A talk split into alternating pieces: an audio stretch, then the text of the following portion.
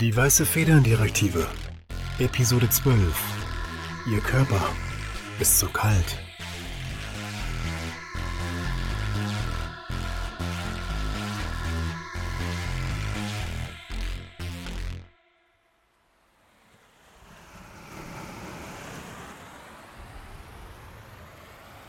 Die Welt war verschwommen. Ein sanftes Sein, durch welches Nanoka träge schwebte. Schwach nahm sie im Hintergrund das Rauschen von Wellen wahr. Es tut mir so leid, Mutter. Bruder? Mein Bruder. Er ist traurig. Warum ist er so traurig? Still trieb Nanoka dahin und lauschte. Die Menschheit. Man sollte glauben, dass nach 300 Jahren selbst ein Engel sie endlich verstehen würde. Mutter? Maki erschien neben Nanoka. Ihre schwache und farblose astrale Aura näherte sich vage ihrer himmlischen Körperform an. In diesem Zustand fühlt sich alles viel einfacher an. Nicht wahr? Menschen glauben, ihre physische Welt sei ohne Sinn. Die Wahrheit jedoch ist, dass es einer der herausforderndsten Zustände des Seins ist. Koshiro blickte auf und starrte konzentriert über die Luft über ihm. Mutter? Nanoka? So haben wir nun also endlich deine Aufmerksamkeit. Ähm, ja, sicher. Äh, was jetzt? Könntest du mit dem Trübsalblasen aufhören und deiner Mutter und Schwester kurz behilflich sein? Ich, ich habe keinen Trübsal geblasen. Ich. Ich habe. Mein Körper wurde mit Gewalt vom himmlischen Fluss getrennt. Er kann sich nicht erholen, solange er nicht wieder damit verbunden wird. Gut. Wa was muss ich tun? Hör mit dem Herumgealbere auf und küss mich. Was? Aber Mutter. Koshiro blickte zögerlich auf die Überreste des Engels im Sand. Du hast gerade deine Schwester geknutscht. Was sollte dich jetzt abhalten? Bruder? Du hast mich. Ich. Ähm, also.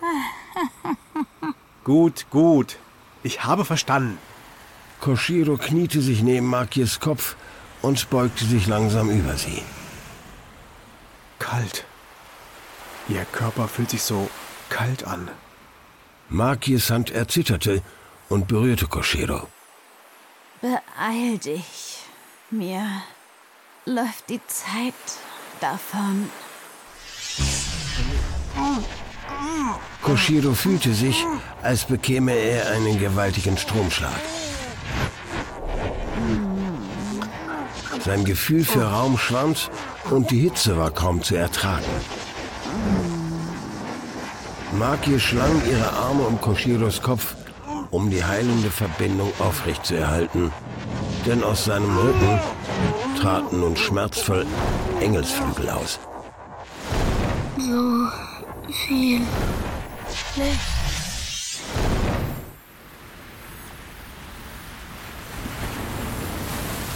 Ernsthaft.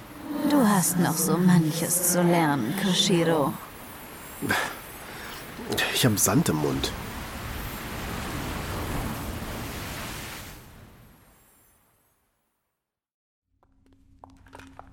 Auf Direktor Nakamuras Veranlassung wurde ein Teil der unterirdischen Kommandozentrale in einen Schutzbunker umgebaut. Sicher gegen Strahlung, biologische Verseuchung, ausgerüstet mit Luft- und Wasserrecyclinganlagen. Der Eingang zum Schutzbunker war dicht verschlossen. Zusätzliche Metallstangen sicherten die schwere Tür. Ich habe kein gutes Gefühl dabei. Entspannen Sie sich. Nakamura wird alles Personal mit sich in den Bunker genommen haben. Hier ist niemand mehr. Außer mir.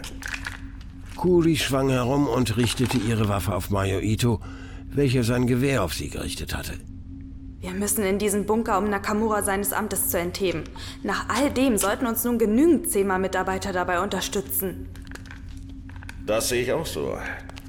Die Frage ist, wie kommen wir da rein? Selbst Hohlladungen würden da nicht viel mehr als eine Delle verursachen. Ich bezweifle, dass wir hier genügend C4 finden können, um es überhaupt auszuprobieren. Wir könnten mit ihm verhandeln. Er muss doch endlich begriffen haben, dass er nichts gegen den Engel ausrichten kann. Oh ja! Ja, das machen wir. Kuri ging zur defekten Sprechanlage an der Wand. Sie drückte den Sprechknopf, der genau nichts bewirkte. Hallo, Direktor Nakamura.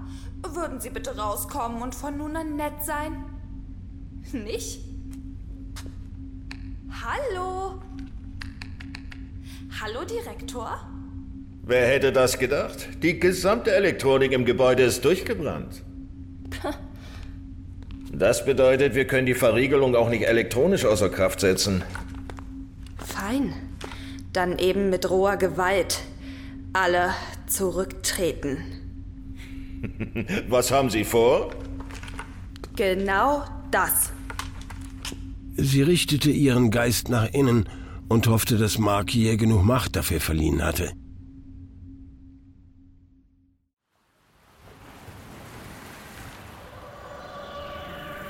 Als Cody sich auflud, verlor Mark hier eine beachtliche Menge an Energie, was den Engel mehr oder weniger anmutig zu Boden sinken ließ. Mutter? Was ist? Höllenglocken. Das war gerade noch rechtzeitig, Koshiro. Maki legte eine zitternde Hand auf das grün-glühende Chakra in ihrer Brust. Ähm, äh, hatte ich gerade eben Flügel? Koshiro versuchte hinter sich und dann auf sein zerrissenes Hemd zu schauen. Ist es nicht noch ein bisschen zu früh für dich, Koshiro? Wo, woher sollte ich das wissen? Dank dir, dass du das Leben deiner Mutter gerettet hast, Koshiro. Der Engel zog seine Flügel ein, setzte sich in den Sand neben Nanokas leblosen Körper und streichelte sanft ihre Wange. Solch schmerzliche Erfahrungen sind wohl nicht immer zu vermeiden. Nun, sie helfen jedoch, sein Leben schätzen zu lernen. Nanoka, wie lange willst du noch dort oben herumschweben? Hä?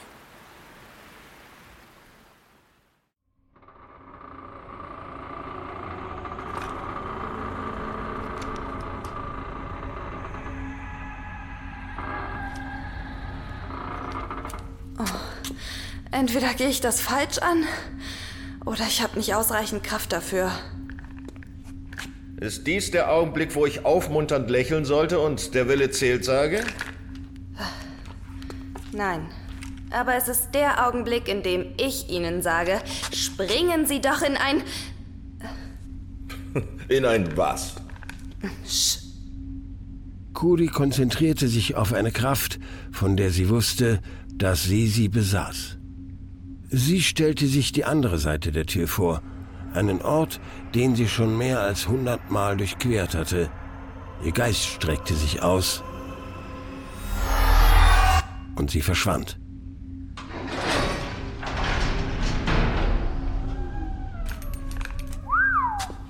Okay, ich gestehe, jetzt bin ich beeindruckt. Oh ja. Ja, Hadasan hat also himmlische Kräfte.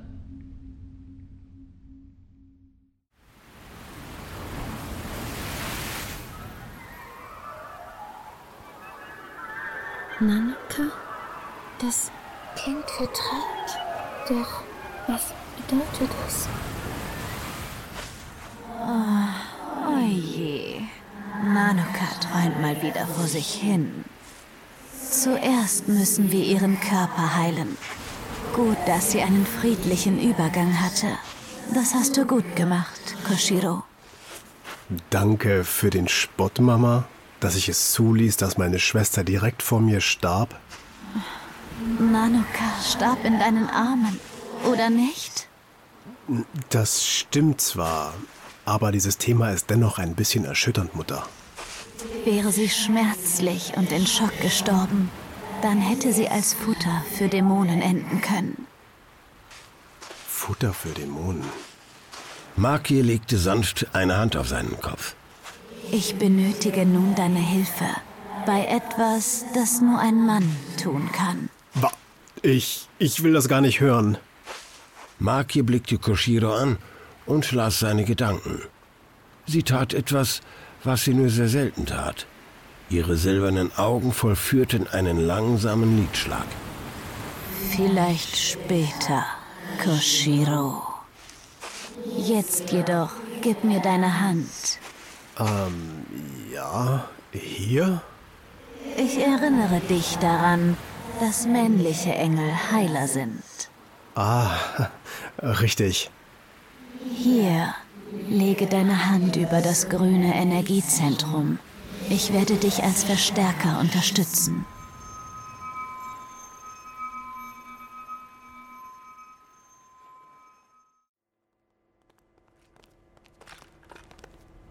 Kuri und Ito gaben sich gegenseitig Deckung, als sie den Tunnel hinab zum Operationszentrum gingen. Nakamura würde sie vermutlich nicht erwarten, denn sie hatten keinen Alarm ausgelöst. Sie hätten Leutnant Ikuko ihre Pistole geben sollen. Sie wollte sie nicht. Und ganz ehrlich, ich will nicht unter Eigenbeschuss durch die unerfahrene Ikuko geraten. Tut mir leid, dass es mir an Erfahrung fehlt. Weiß Nakamura womöglich, dass wir kommen? Schlagartig leuchteten Suchscheinwerfer den Gang weiter runter auf. Ich bin es, Agentin Ahorn. Major Ito ist bei mir. Wir sind hier, um Direktor Nakamura seines Amtes zu entheben. Dafür haben Sie nicht die Kompetenzen. Aber ich, als Leiter der Feldoperationen, habe ich das Recht, Direktor Nakamuras Eignung als Anführer in Frage zu stellen. Sie sind ein Verräter! Das hat uns der Direktor gesagt. Eröffnet das Feuer! Feuer einstellen! Ich kommandiere diese Einheit. Major Ito hat seine Loyalität zu Sema mehrfach unter Beweis gestellt. Er verdient eine Chance, seine Ansicht. Nein, verdient er nicht. Ito und Ahon sind Verräter. Und nun haben sie den Bunker geöffnet und uns der tödlichen Strahlung ausgesetzt. Soldaten, Ito und Ahon sind sofort zu töten. Feuer! Er hat Truppführer Yamada getötet. Was machen wir jetzt? Ihr tut, was ich sage, oder erleidet dasselbe Schicksal. So weit muss es nicht kommen. Kuri kam aus ihrer Deckung. Ihre Waffe hing lose an ihrer Seite.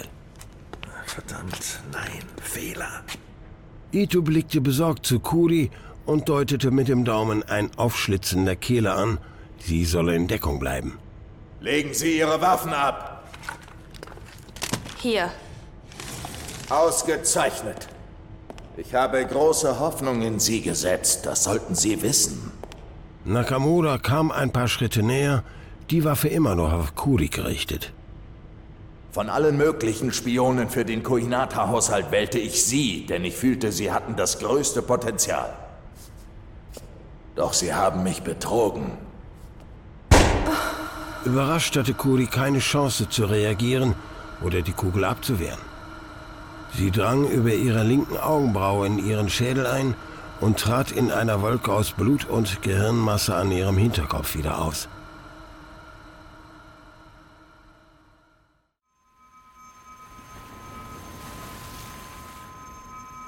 Als Nanokas physischer Körper mit Leben erfüllt wurde, verspürte ihre Seele einen unwiderstehlichen Drang, sich wieder mit dem körperlichen Teil zu vereinen.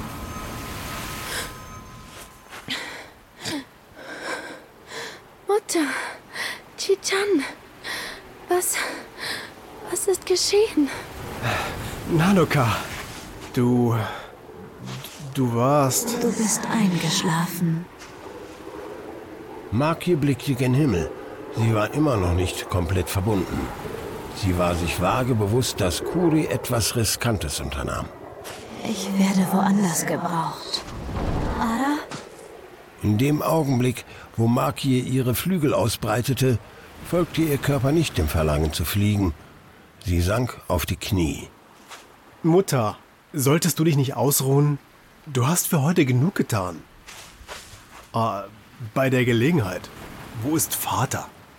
Ich habe ihn irgendwo zurückgelassen. Lass uns dir helfen, Mutter. Nanoka schloss ihre Augen, um ihre himmlischen Sinne auszustrecken. Es fiel ihr immer leichter und so fand sie ihren Vater schnell. Er, er ist in der Stadt. Nun gut. Das ist schon mal weniger vage als irgendwo. Trete zurück.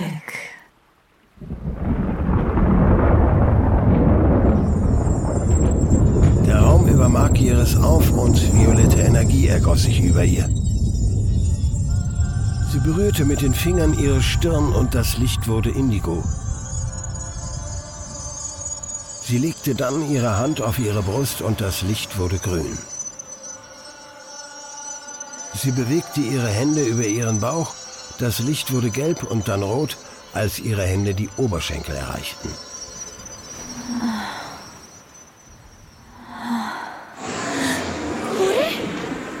Schlagartig wurde die Aura um den Engel gewalttätig dunkel.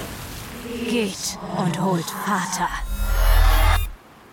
Das sah bedenklich aus. Mutter sah wirklich böse aus. Beunruhigend böse. Was ist geschehen? Komm, wir sollten Vater so schnell wie möglich finden.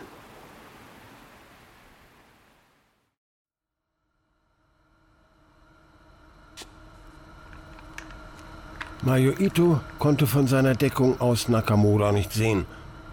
Er entsicherte seine Waffe und verharrte. Kuri hätte zu Boden fallen sollen, ebenso das Blut hinter ihrem Kopf, aber beide waren in ihrer Bewegung eingefroren. Was ist hier los? Was ist das für ein violettes Schimmern über den Wänden? Die Wände und Decke lösten sich in nichts auf. Alle Personen auf dieser Ebene waren nun deckungslos. Oh, verdammt. Huh? Wo ist meine Waffe? Alle Waffen außer Nakamuras waren verschwunden. Licht fiel von oben herein, so als wäre die unterirdische Basis ausgegraben worden. Äh, ich habe einen seltsamen metallischen Geschmack im Mund. Dieser verfluchte Engel. Sie setzt uns alle der Strahlung aus. Feuert! Tötet diese Abscheulichkeit! Wir haben keine Waffen. Was? Ja, es scheint, als ob eine deutlich überlegene Lebensform Ihnen den letzten Kampf überlässt, Direktor. Oh, halten Sie die Klappe, Ito. Ich habe genug von Ihnen und Ihrer Selbstgefälligkeit.